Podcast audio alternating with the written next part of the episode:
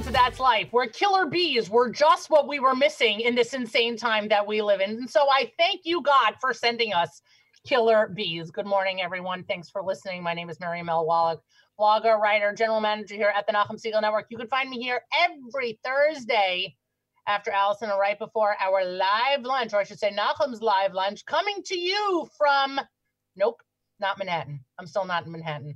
I'm still not in Manhattan. Neither is anyone else coming to you from, I should call it our remote Zoom studio here in Valley Stream, New York. I am joined by Yoni, who is somewhere on the Upper West Side. Yoni, can you hear me? Yes, on the Upper West Side, the signal is loud and clear. Well, thank God. Anybody on the street, by the way, today? Go outside. I mean, look outside. Don't go outside. Look outside quickly. I'm actually on a good corner to look outside because I'm right on the 96 and Broadway. Yeah, a few people, and it's a nice day. Usually on nicer days, there's a few more people out. Yeah. Anybody wearing masks or everybody's uh you know I gotta say, most people in the city wear masks. really? Yeah, pretty good here. So I've been finding in the five towns, most people in stores, I would say 95 to 99% of people in stores are wearing masks. Um, they're always that, you know, four to five percent go, you know, who you have to give dirty looks to through your Right. masks for not wearing masks, right? Um, but then outside, like the the, the walkers, the cyclists, the, the, people who are spaziering on Shabbos, uh, not so much with the mask department. So here it's this the the stores are 100 percent like they won't let you in without without masks. And then uh, you know walking around, I'd say it's still it's still pretty high. It's it's almost like 85 90 percent So that brings wearing me, masks. so that brings me to like a, a, you know a conversation that we've been having internally otherwise known as in my kitchen should stores refuse service to people who don't wear masks and gloves? And everyone has signs on the door that Right. says you may not enter unless you're wearing gloves and you ha- and you're wearing a mask. But then they enter anyway. So once they're in your store should you be refusing service? I mean if you've you've let them in. There's no one at your door who's acting as the doorkeeper, who's answering, uh, you know, behaving as a bouncer, saying, "Sorry, dude, you can't come in like that." So once they're in your store, should you be refusing service? Like, Right. you know, instead of no shoes, no shirt, no service, now it's no mask, no gloves, no service. Exactly. That's the question. Right. And and people are really struggling with it. And I was yesterday, well, that's not even an English sentence. Yesterday I was in a supermarket in the five towns, and there's a guy in there and uh, with with a friend, and the friend has a mask on, and this guy, you know, has no mask on. And I look at him and I start going like this around my face because I'm wearing a mask. And it's it is hard to hear somebody who's, you know, wearing a mask, whatever. So I'm like, no mask. He goes, what? And he was a good 10 feet, 12 feet away from me. I'm like, you couldn't, you couldn't wear a mask. Like mask good for him, not good for you. No mask. And he has no response. And yes, I could have been a good foot taller than he was. So he really was not going to pick a fight because he would have looked stupid. But whatever. but like, should, and then he's standing online checking out at this supermarket. And I'm saying to myself, is anybody going to say anything to him? Is anybody going to mm-hmm. say, you, you shouldn't be doing this? Like, I'm Right. sorry. Yeah. And by the way, they sell masks. right. They should almost like force you to buy one also. Right. So Gourmet Glatt has a rule that if you do not have a mask and gloves, one will be sold to you at cost at the customer service desk. And you then you and then you can proceed with your shopping. Suffice it to say, this experience that I had yesterday was not at Gourmet Glatt. Got it. But you know, it's nice because I go into Gourmet Glatt and they take my temperature every time. It's just reaffirming just how healthy I am. oh, they do that? That's cool. Oh yeah. You are not walking in there without your temperature being taken. Yeah, we don't have that. I mean, that's smart. That's the way it should be done. But Correct. and, and it probably will be done in the future. You know, shorter, Right. sooner rather than later. But yeah, not here. You know, somebody was asking me, somebody was saying something to me recently about the fires that took place in California. right. And I'm like, what was that? Like a couple of years ago? He's like, January. Yeah. I'm like, of 2020? Like, yeah. Oh, my I think it's. I think it might be the year of the plagues. That's what it's starting to seem like. You know, What's with the, the, bees? fires, the hornets, and then. Yoni, have and you seen pictures of these killer bees? Yeah, I mean, I, I'm I'm on the fake news part of, of that of, of the you know the horn the whole hornet thing, But What does that mean? there's just not that many out there. It seems like. Okay, I don't care if there are three. They're the size of my head, and I don't need uh, I don't need that in my life. I already heard that it's supposed to possibly flurry in New York on Shabbos, and I'm like, I've had it. I'm out. Yeah, that's, That's a crazy. chutzpah. Sorry, God, that's a chutzpah. It's May. That's where I'm out. It's- It's gonna be May, right? It's good. That's nice. A good reference. I'm a little embarrassed for you, but also proud. Anyway, Yoni, all right, I got to shift. I got to go. Let's do the national holidays. First of all, ladies and gentlemen, it's National Cosmopolitan Day.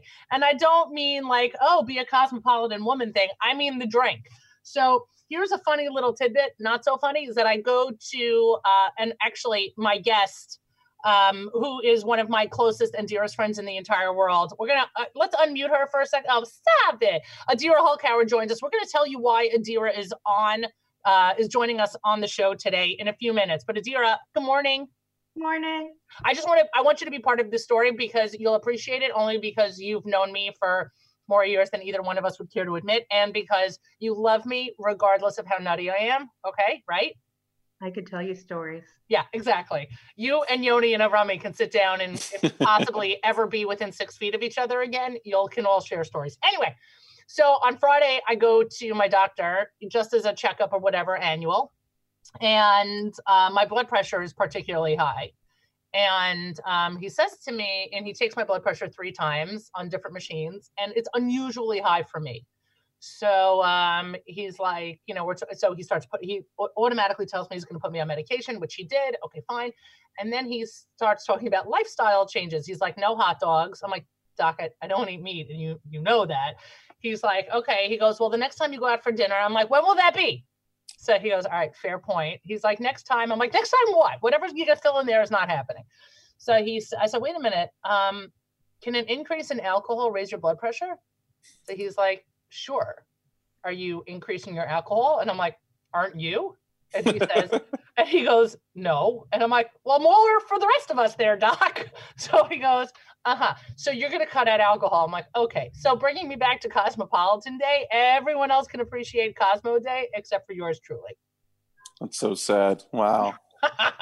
that, that's a rough uh, diagnosis. yeah.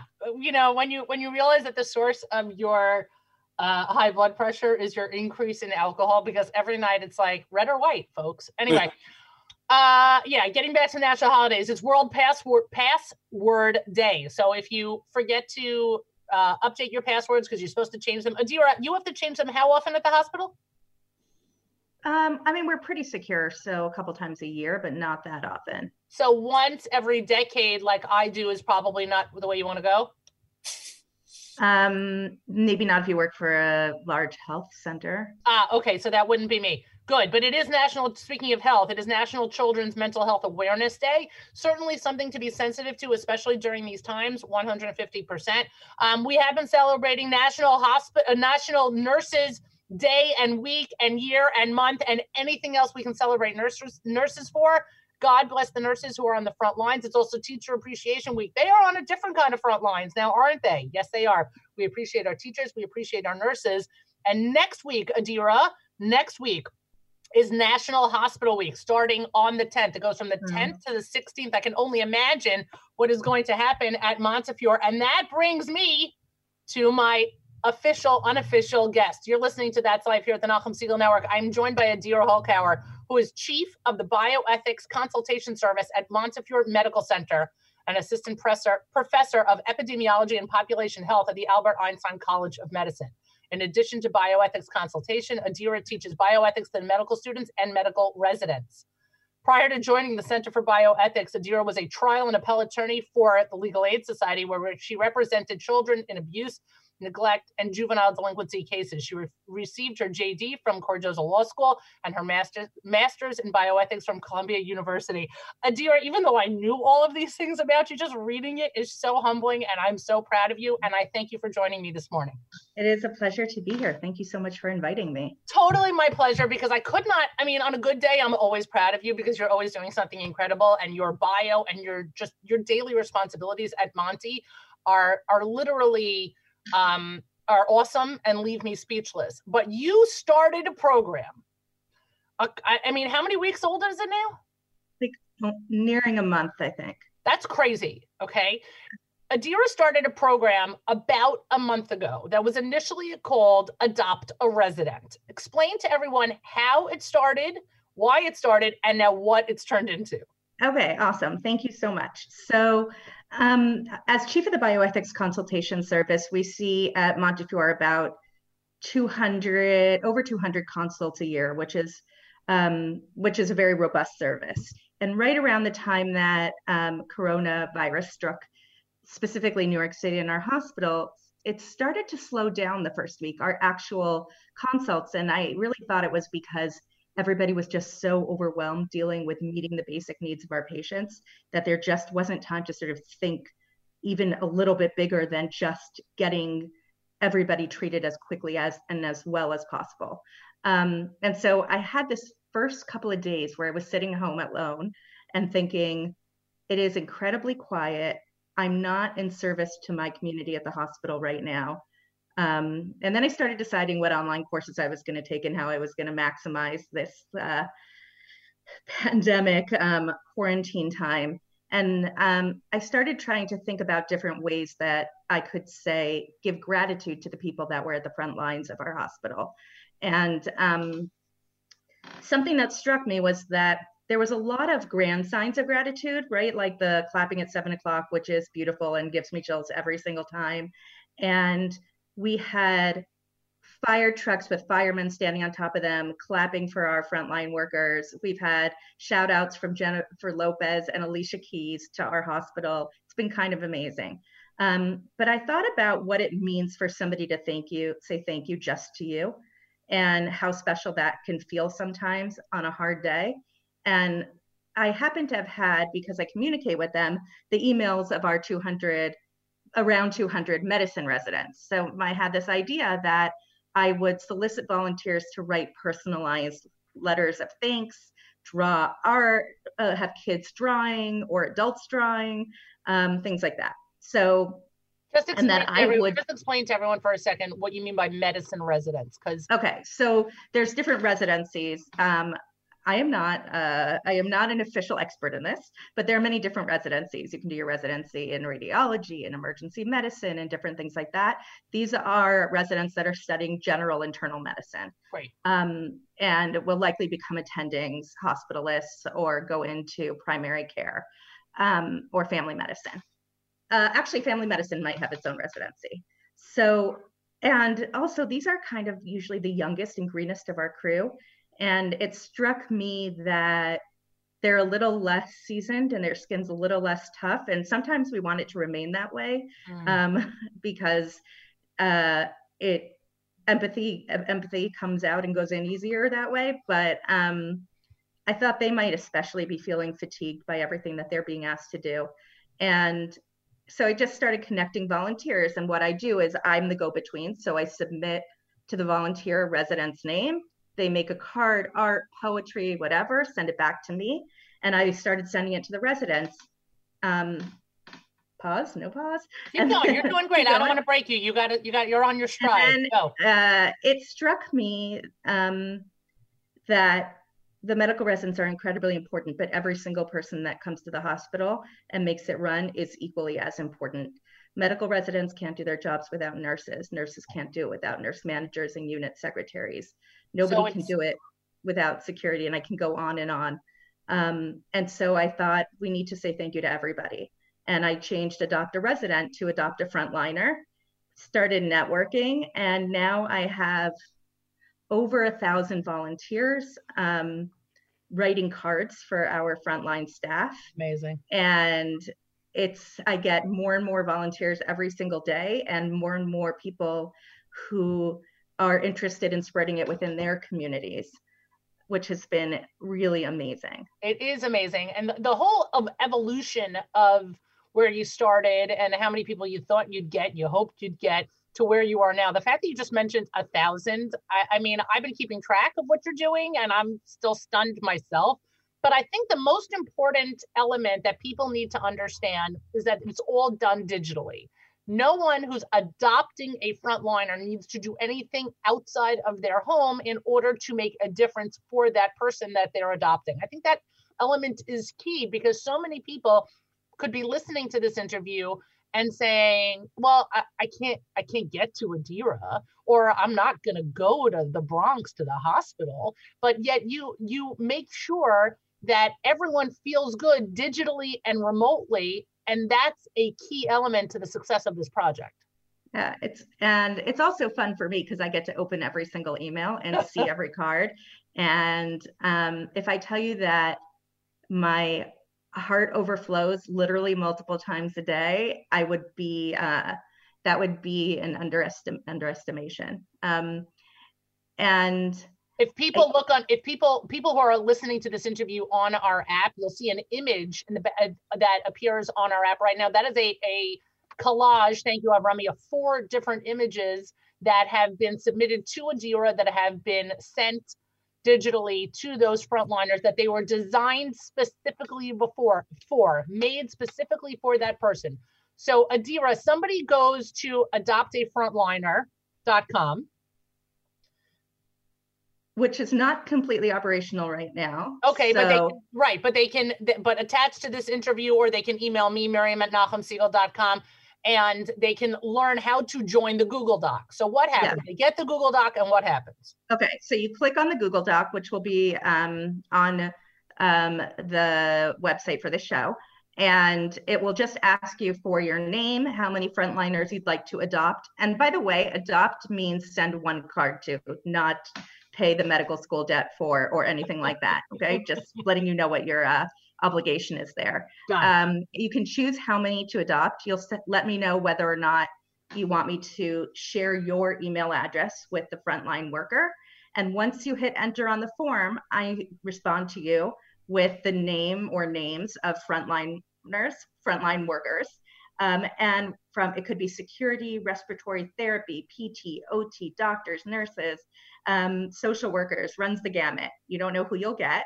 And when you're done writing your note, creating your poem, writing your song, because we've had two songs written so far. So um, nice. Um, making your sock puppet, whatever it is, you take a picture of it and send it to me. Um, if there is a safe way for you to stick it in the mail, you're welcome to mail it to me too. I've been getting um, uh, copies of cards in the mail that I will distribute when it's safe. Um, so do that. What I do want to say is that I sometimes think that adults get a little bit scared around the creativity piece where they're like, well, I don't draw. I'm not a, I don't write poems. Right. I'm um, raising my hand right now because I'm one of those people, but yeah, I totally get it. So I just want to share that this, there is a woman named Fran who is in an assisted living program um, who found out about us through the Hebrew Institute of Riverdale. And she typed up two heartfelt letters to two of our social workers who both burst into tears when they read them. So, five sentences explaining who you are and why you care does exactly the same thing as a sonnet, a poem, a song, a haiku. I guess some of those are poetry.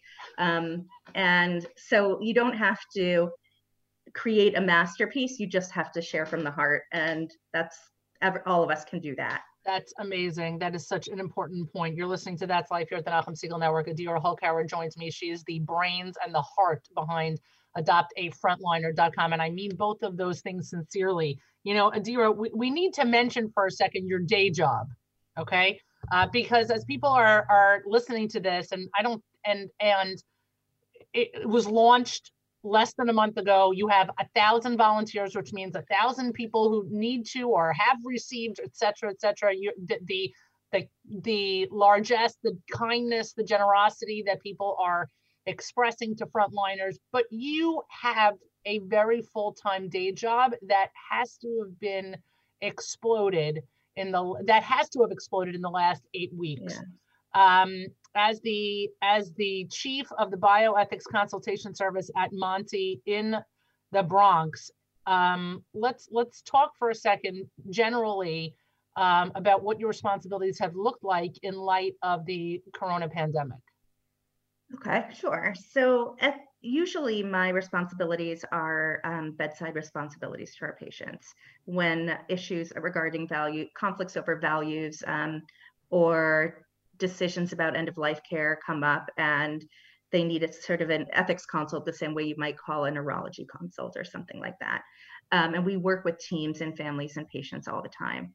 A lot of that um, at the beginning kind of disappeared, and bigger issues, we started talking about a lot of the bigger issues that I think all of you have been reading about in the newspaper about um, planning for the for the potential inevitability of um, shortages in ventilators. Um, and then I think there was a New York Times article that some of you might have seen that we started facing concerns about potential shortages in dialysis right. um, machines. And there have been a couple of other things that have come up.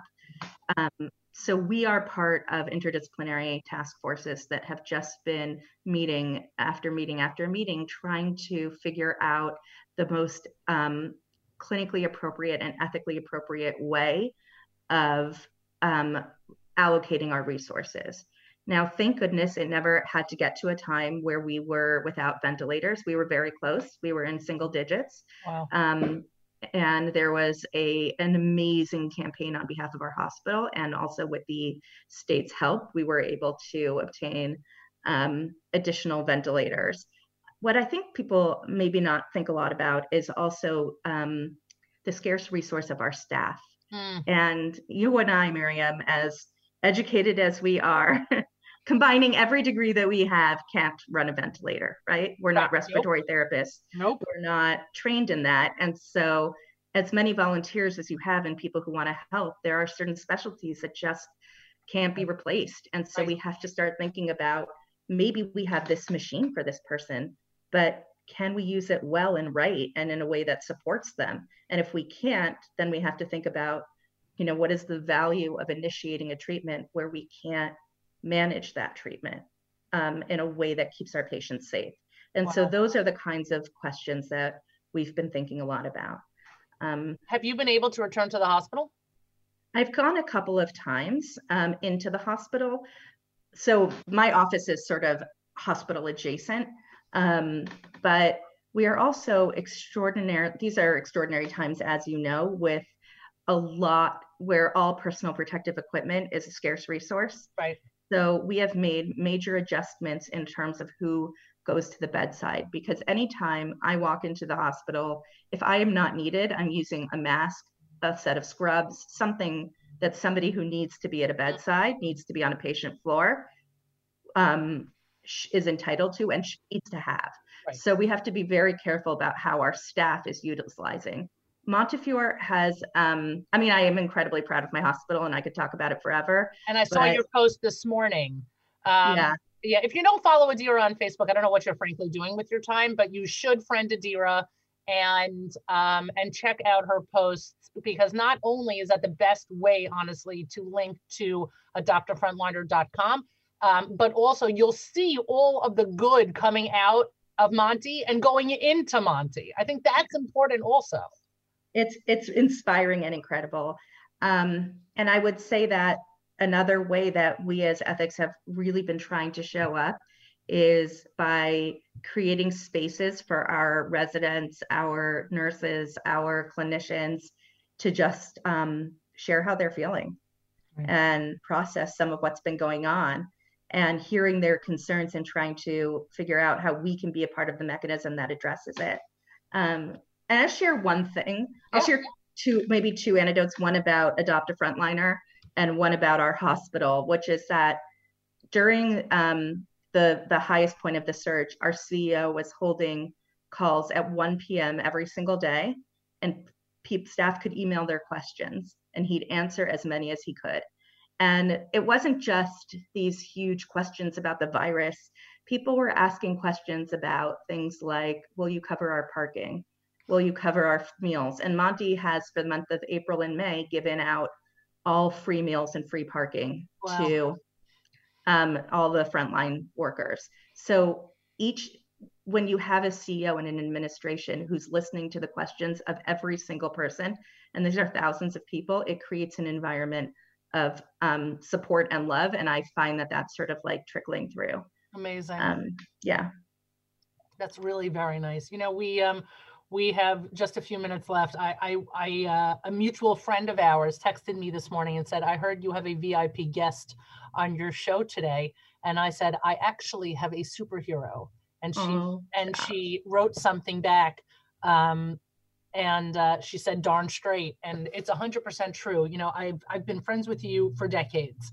And you always have, and you often have these crazy creative ideas, which you and I both know I I completely appreciate um, because it takes one nut job to know to know another nut job. And right. But this one, Adira, this is this has got to be your best. I mean, I've packed packages with you for homeless and I've done other things with you, other initiatives that you I mean, I'm so emotional.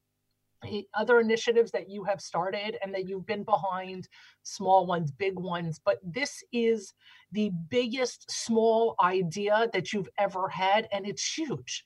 It's just huge and it's amazing to me the outpouring of support that you've seen in 4 weeks because ultimately people want to do good and ultimately mm-hmm. people want to show kindness and saying thanks is so important so I guess number one, on behalf of all of us who have adopted frontliners uh, through you, I want to say thank you because I never would have been able to participate or help somebody else in this way had you not come up with this unbelievably crazy but amazing idea.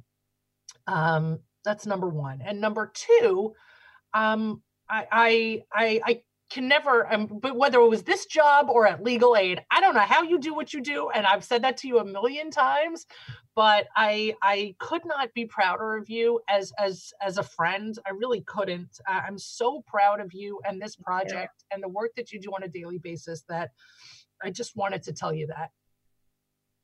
Thank you yeah um, you guys just heard my uh, nickname for Miriam.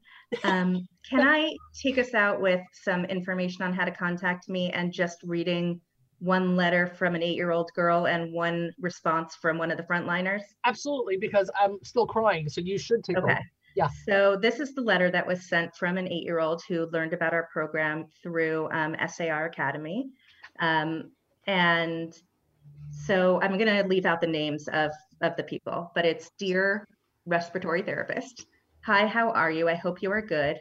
My name is Rebecca. I love writing letters to people like you. I am nine years old. I have a lot of talents. I love to do gymnastics, cooking, and art. I hope you are safe and are not too tired. My mom is at a hospital and is a social worker, and she works with coronavirus patients. Sometimes my favorite color is blue. I really hope you enjoy this because you deserve it. I'm definitely missing school and looking for things to do. I hope you enjoy this letter. Oh, and keep up the good work from Rebecca.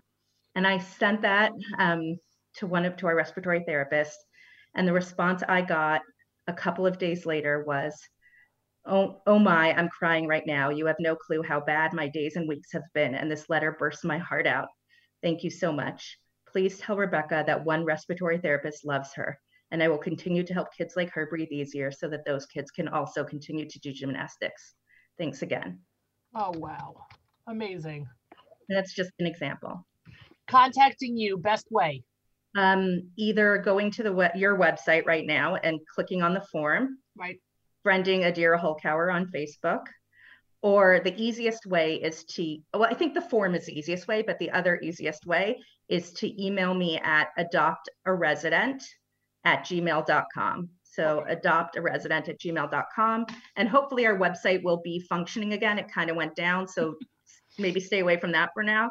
So adopt a resident at gmail.com or click on the link on the Nachum Segal Network page. And also, everyone knows you can always email me, Miriam at NachumSegal.com. And when the, the interview is posted, as it will be on social media, Adira will share it, I will share it, etc. But the link to the site uh, to sign up to the Google form will be there as well. Adira, continued hatzlacha to you. And Thank you for having me. Totally my pleasure. And I mean, keep up the good work. Thanks. Yeah. You got it, babe. You're listening to That's Life here at the Nachum Segal Network. And uh, yeah, the live lunch starts in just a few moments at 11 o'clock, hosted by Nachum Segal. And uh, yeah, we're going to skip the Zoom angle to invite everyone and We're going to skip that until after Lag BaOmer. That's the rumor that is what I have been told. We're not going to be able to close with a song today, frankly, because we're out of time. Um, because the interview went long, but it was totally worth every single minute. So you'll have to forgive me. We were going to play Ah Ah by uh, YBC because I've been on a total YBC kick lately, but we're going to skip that because the interview went long and um, I could have spoken to her for another 20 minutes. That is an understatement. Um, of course, the afternoon programming continues. After Lag BaOmer is when you'll get a new Erev Shabbos show as well. But tomorrow morning, join Nachum JM in the AM. Again, we've been extending it So it goes past nine o'clock, starts at 6 a.m. Eastern time, goes past nine o'clock, and then table for two starts at about 9:30 of rum. We're still on for 9:30, right? I th- I think so. Yeah, me too. Okay, so still on with with uh, Naomi at 9.30 of Rummy host Saturday Night Segal Motzei Shabbos starting at 9 p.m. Matis hosts JM Sunday. Folks, you got to be listening to Matis on Sunday mornings. JM Sunday starting at 7 a.m. Eastern Time. Live lunch in just a few minutes. That's life, everybody. Bye, guys.